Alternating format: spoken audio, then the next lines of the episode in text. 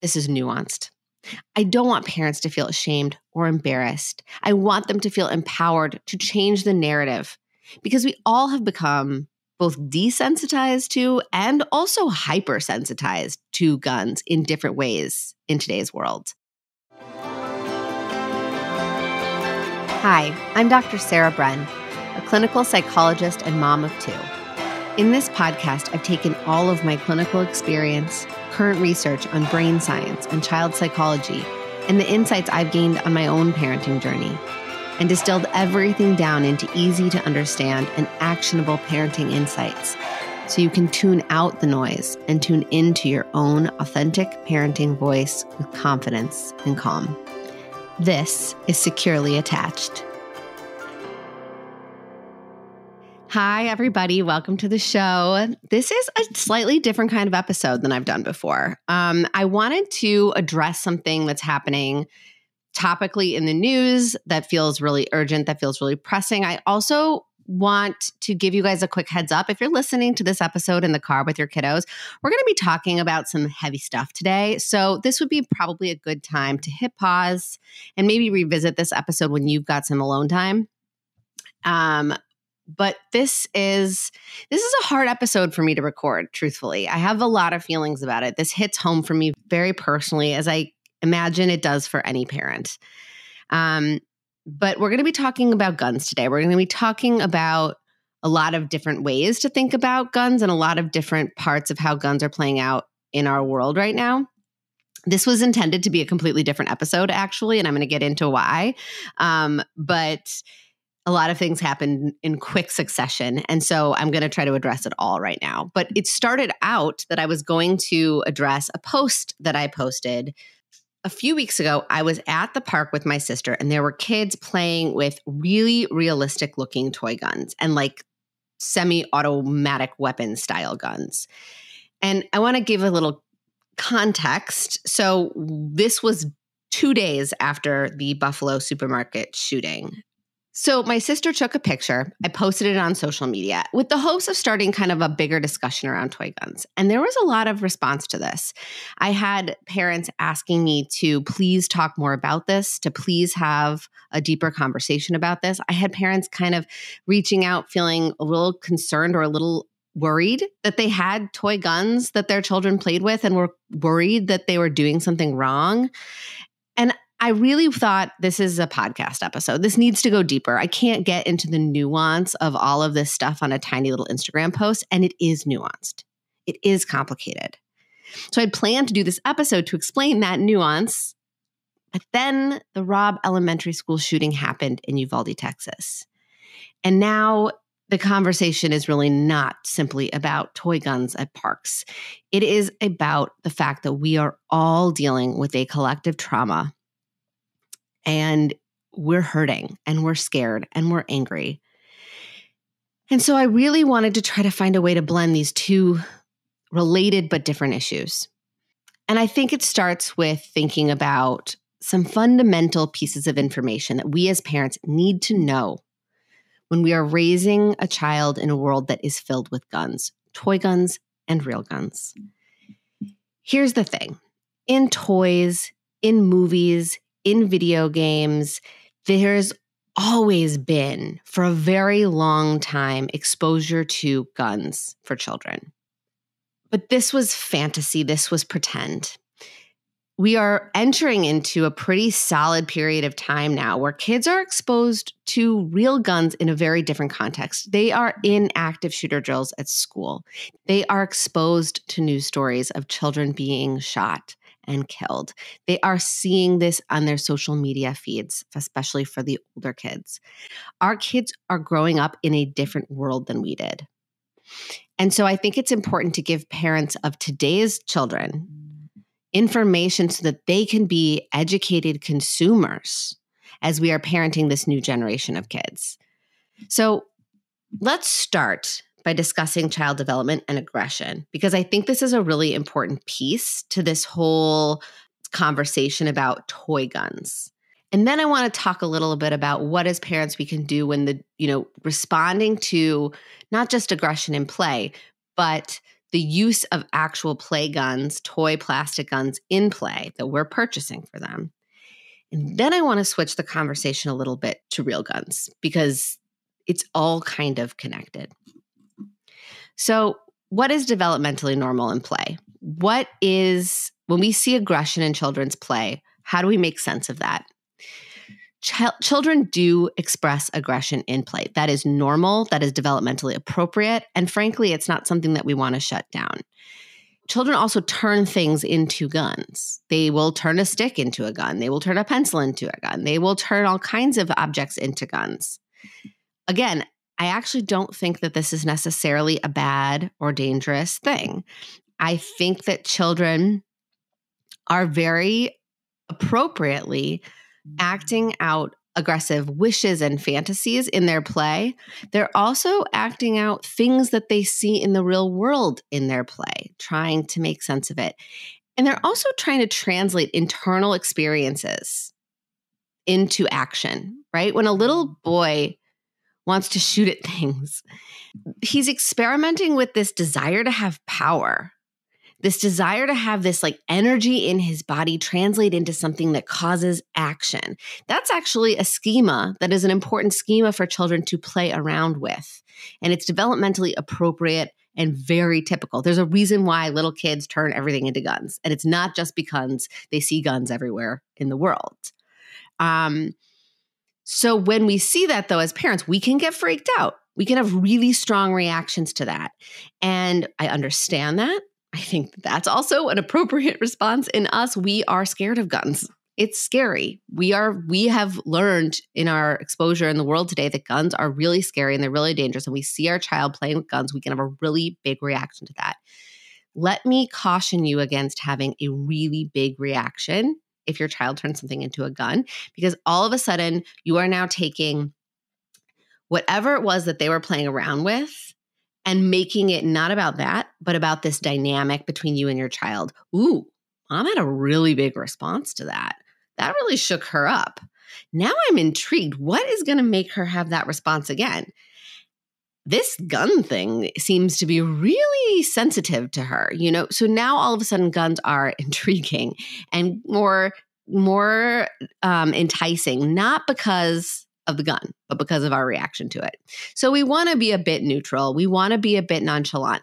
The other reason why I don't want us having really big reactions and shutting down aggressive play in our kids, whether it's guns or other types of play aggression, like I want to smash all my toy trucks together or I want to bash this baby doll into the floor. The thing is, our kids are actually communicating something to us when they do this. And if we shut it down, we're we're closing the door to a potential well of information into their inner world.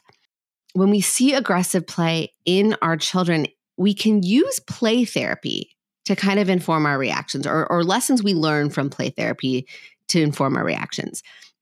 Now, I know you guys have not been likely trained in play therapy. I know a lot of therapists listen to this podcast, so you might know what I'm talking about. But if you're a parent, you're like, I don't know how to do play therapy. Okay, so one of the things that we do in play therapy is when we see something, we get curious we try to open up space for it, even if it's not like a socially acceptable behavior, right?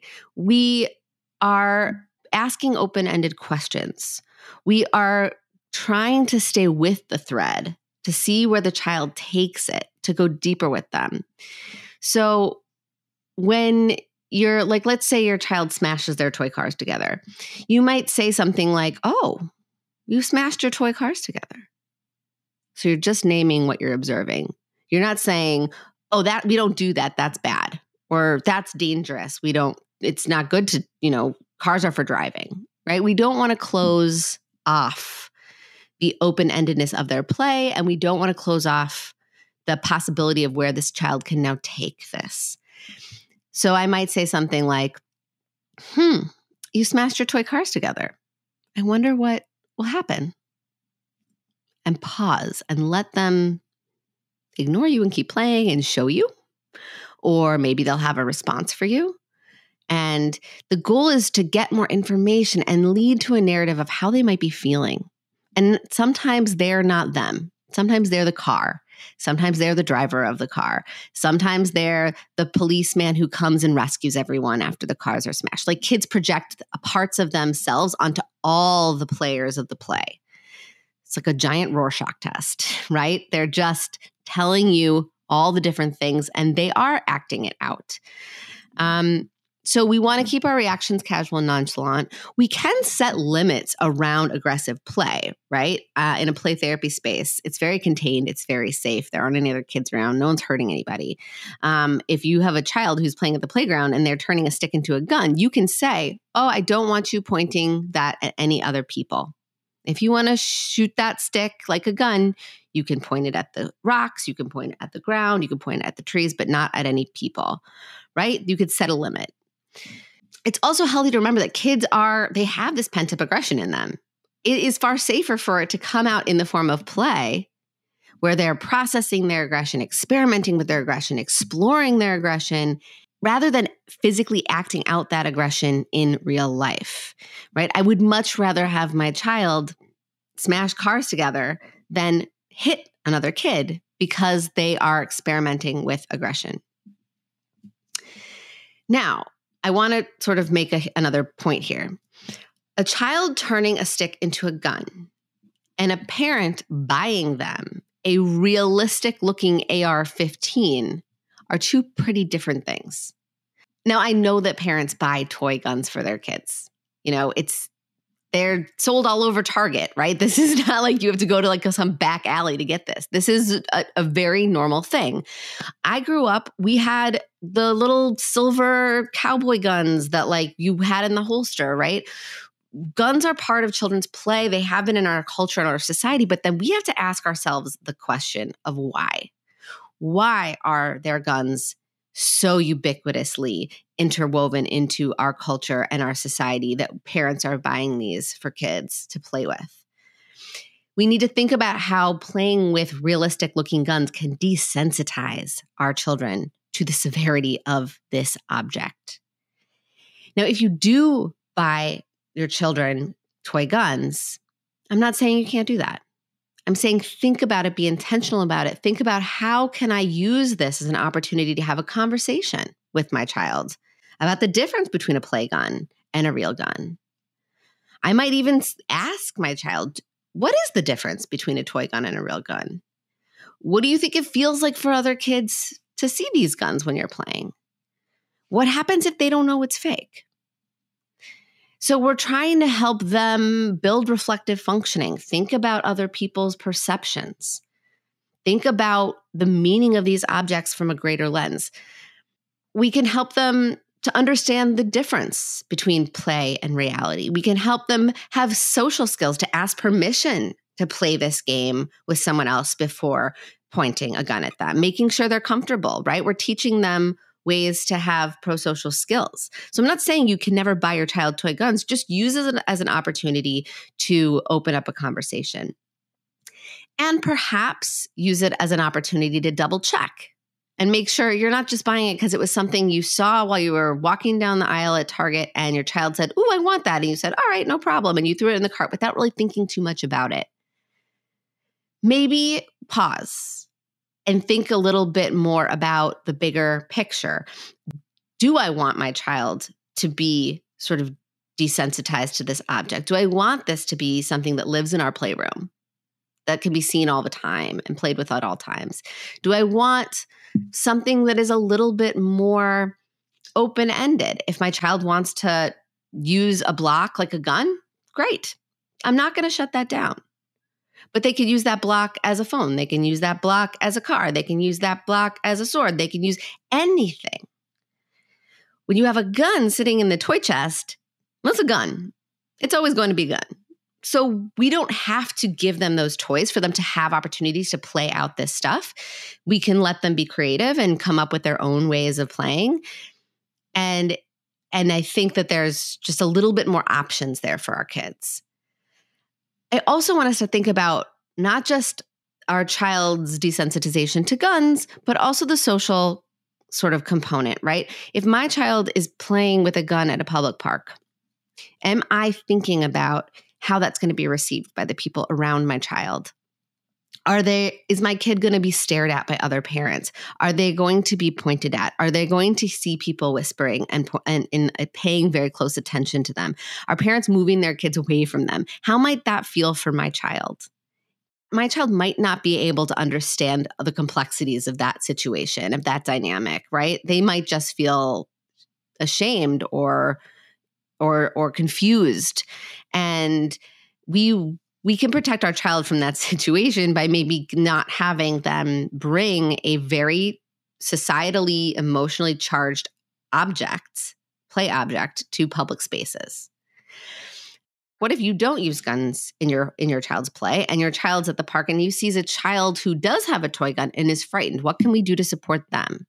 Right? We don't want to shame that other child. They're a kid playing. They don't really understand what they're doing, right? That's really still a conversation about parents' choice about what they're bringing into their child's play. That's a that's that filter starts at the parents, not the kid.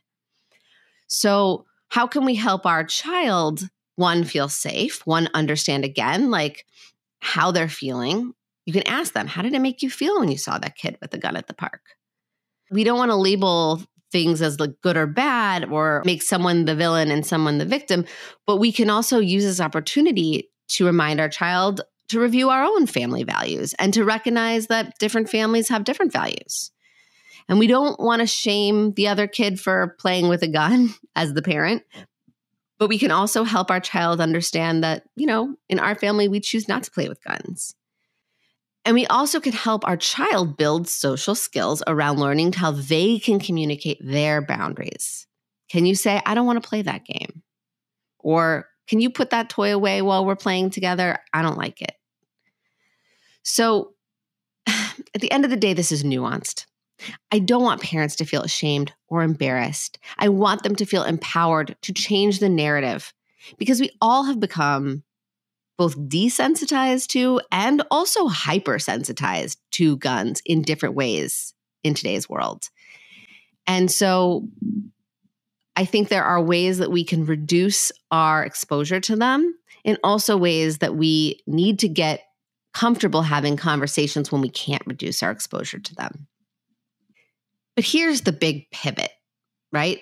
This is a much larger issue than just parents and kids and toys. The gun industry is a multi billion dollar industry, and with that money and power comes a much more complicated system. We do need to talk about the fact that toy companies are creating toy guns and that they are marketing and advertising them to young children. There's a problem there. That is a big problem. But also, the toy companies are kind of the tip of the iceberg here. What's even larger and far more insidious below that surface are the actual real gun companies who are very motivated to glorify guns and to create a culture around guns as being idealized and highly desirable and frankly just cool. And this is where the lines start to get blurred. We're really not talking just about toys anymore, but the priming of children to be pawns in a bigger orchestrated manipulation around the ideology of guns in our society that is being very carefully manufactured by the gun industry. The gun industry is really motivated to create a loyal, almost cult like customer base. They want it to be embedded in every part of our identity as a society. They want fathers to want to buy a gun for their son. They want little boys to look at a gun and wish they had one for themselves. And I'm talking about a lot about boys and fathers here because that is where the marketing is highly targeted to. These are vulnerable populations in that they are getting blasted with media attention and targeted advertising all the time. It's not happening to girls and women as much because that's just not how all these algorithms work.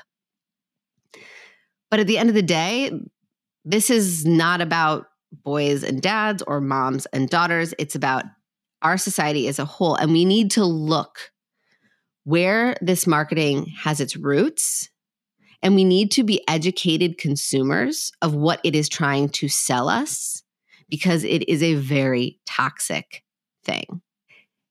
And so let's talk a little bit about the messaging and where they're coming from and the marketing. I read a New York Times article recently that was talking all about different gun companies that were targeting very young kids with advertising and idealizing young children's use of weapons, right? The Daniel Defense, which is a gun company, they had an ad that shows really young kids using guns with their families.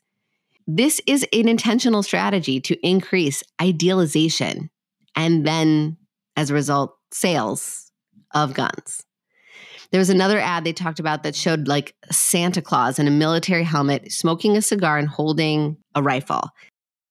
And then there's all the rhetoric that comes out whenever there's a shooting. And we know that after shootings, mass shootings, gun sales skyrocket. And it is because gun companies are pushing a narrative that politicians are going to try to take back all the guns. So hurry up and get them while you can and creates this immense urgency to buy.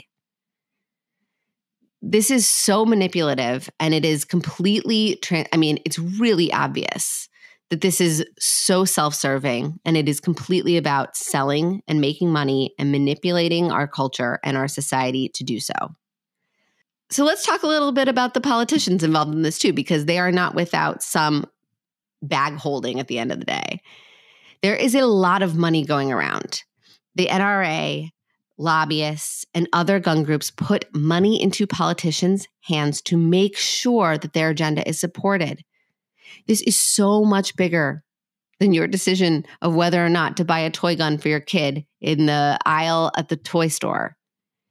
It is about being an educated consumer and understand just how manipulated we are being and by whom so that we can really actually make informed decisions and make choices that are actually aligned with our values and not because we have been sort of desensitized to the marketing of this. So what can we do? How can we become educated consumers? How can we understand how can we use our voice? I had a parent reach out to me after I posted some things about gun reform. And she said, and it was such a a, mo- a moving question and she she said it's so overwhelming. How can we change the minds of the people who are so steadfastly entrenched in guns? And I thought about it for a minute and I was like, you know what? That's not the task, fortunately, because if it was, it would be impossible. The reality is is the people who are deeply entrenched in gun rights are a minority of our country. The majority of people, even even NRA members, the majority of people in our country want gun reform. They want there to be background checks. They want there to be ways in which you cannot just go in and buy a gun without any checks and balances. That's not safe. And most people don't want that to happen. But the problem is the minority of people who have a lot of money invested in keeping guns manufactured and purchased and out and about in our society are the ones that are have the biggest loudest voice. So what do we do? We don't need to convince all the people who are really into guns that we don't need to have gun reform. What we need to do is convince the majority of our country to get loud to put pressure on the politicians that represent them. Call your representatives. And I'm going to give you a very specific action item here that I have done and I think is very easy to do.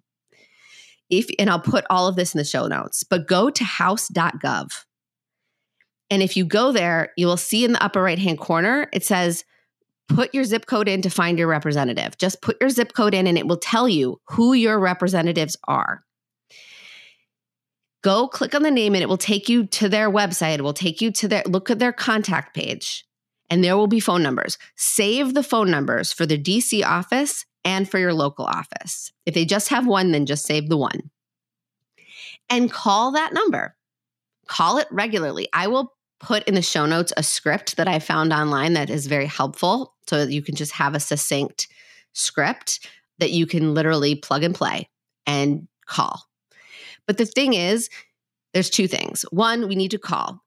And the other thing is, a lot of people are wondering like if i have a representative who's already for gun reform and is aligned with my values uh, why bother calling the reality is if you have a representative who's aligned call anyway You are not asking them to support, you are asking them to make laws. Those are not being done right now. So we need them to take action. They need to know that their constituents, their voting majority, who puts them and keeps them in office, are in support of them actively pushing new legislation to create safer gun laws. Now, if your politicians don't agree with this, call every day, call even more. But don't think that just because your political representatives are aligned with your values that you don't need to call because we need them to take action. I live in New York. My representative is Jamal Bowman. He is aligned with gun reform. And I'm still calling him to let him know awesome, keep it up. And also, these are the laws that we think should be in place. Another great resource with scripts and other suggestions for actionable policy changes is everytown.org. So I'll put house.gov and I'll put everytown.org in the show notes. I'll put a script in the show notes. But this is something that is accessible, it is free, it is doable. And the, if you want to get more people, don't worry about convincing people who are unconvincible to shift their views worry on helping people understand that they have really simple ways they can make their voices have impact because there's a lot more voices that agree on this subject. Now, I want to bring this all back to this idea of like, where does the psychology of all this fit in? Where does the mental health component fit in? When really scary, horrible things happen, we often feel, very understandably, helpless which can lead to a feeling of hopelessness or even depression, certainly anxiety. But the thing is, we need to address that helpless feeling. And one of the ways that we can balance out that feeling of helplessness is through action. This idea of like hopelessness and helplessness and paralysis has come up so much in my sessions with patients over the last couple weeks and not just for themselves but for their children and so one of the things that i think that we've been talking about in our sessions is you know how do we turn this feeling of helplessness into action? Yes, of course, I just gave you a huge action item that you can go and do. And that's something that you can, you know, take action on. And you can make it as big or as small as you possibly want to. But it doesn't have to be something even that big. Action can just mean taking a walk. Action can mean having a conversation with our kids about their feelings, a talk at the dinner table about our family values. That's action. That's going to counterbalance that feeling of helplessness that comes with these traumatic events. Ways that we can offer action items to our children is particularly with older kids, involve them in some form of action or activism if they want to, invite them to follow their lead. Maybe the family can call the state senator together. Maybe an older kid wants to write a letter to their representative. They don't have to, it's just something that you can offer. With younger kids, let them be kids. Let the action be for you and unless your child is seeking out something to help them feel this way, or they're coming to you in distress, and you are understanding, like, oof, my kid needs something to give them an anchor, something to give them a sense of agency and control in this feeling of out of controlness. These are really helpful strategies if that's happening. If it's not, you don't need to introduce it to them, right? You can process this on your own and keep it personal for you. One of the things that we can also do as parents, tying it back to the whole original idea for this podcast episode when it comes to toys, is do an inventory of your child's toys. Maybe we swap out the squirt gun for water balloons or one of those water pumps that squirts the water out. So it's, you know, you're still getting that fun action and it's not a gun. You know, we can we can start to be intentional about the toys that we're bringing in. We can start to be intentional about the toys we already have. And that is one thing that you can do today. In closing, I just want to emphasize this one piece. I mm-hmm. care so deeply about the mental health and wellness of the parents and the families that I work with and of our society at large. But guns are not a mental health crisis, they are a gun crisis we need as a society to talk about gun safety. We need to use our voices. We want to be educated consumers of the media and marketing that we are listening to, because that's going to inform the narrative that we're promoting when we purchase these materials, whether it's on purpose or completely inadvertently. So there is no right or wrong here when it comes to toys. I'm not telling you what toys to have or not have. There isn't really a right or a wrong. And I don't want this to be a place of judgment of parents for the kinds of toys they buy their kids. If you want to buy those kinds of toys, go ahead. Just use it as an opportunity to be intentional. But also make sure you have all the information so that you actually can make an intentional and conscious decision. A lot of times, we weren't doing that. We just bought it because we thought, why not? And as soon as you actually think, why not? A lot of valid reasons come to play. This is clearly one small piece of a much larger discussion. This is full of nuance and it is heavy and it holds a tremendous amount of emotions. If you have questions about this, DM me. I want to hear what you think about this idea. I want to hear if you are concerned about certain toys you have. I might not have all the answers. I'm telling you straightforwardly, I don't know all the answers, but I want to talk about it. I want to learn. I want to be able to understand what kind of the what's the feeling, what's the temperature of all the parents out there around these toys. This has been a tough couple of weeks. If you need additional support, reach out to a therapist. If you're in New York State, you can reach out to me and I can help you get set up with a clinician either through my group practice, Upshur Psychology Group, or try to help you find referrals in your area. And if you are not in New York, try to find a local resource in your area where there are listings for mental health providers. Let's keep this conversation going and don't be a stranger.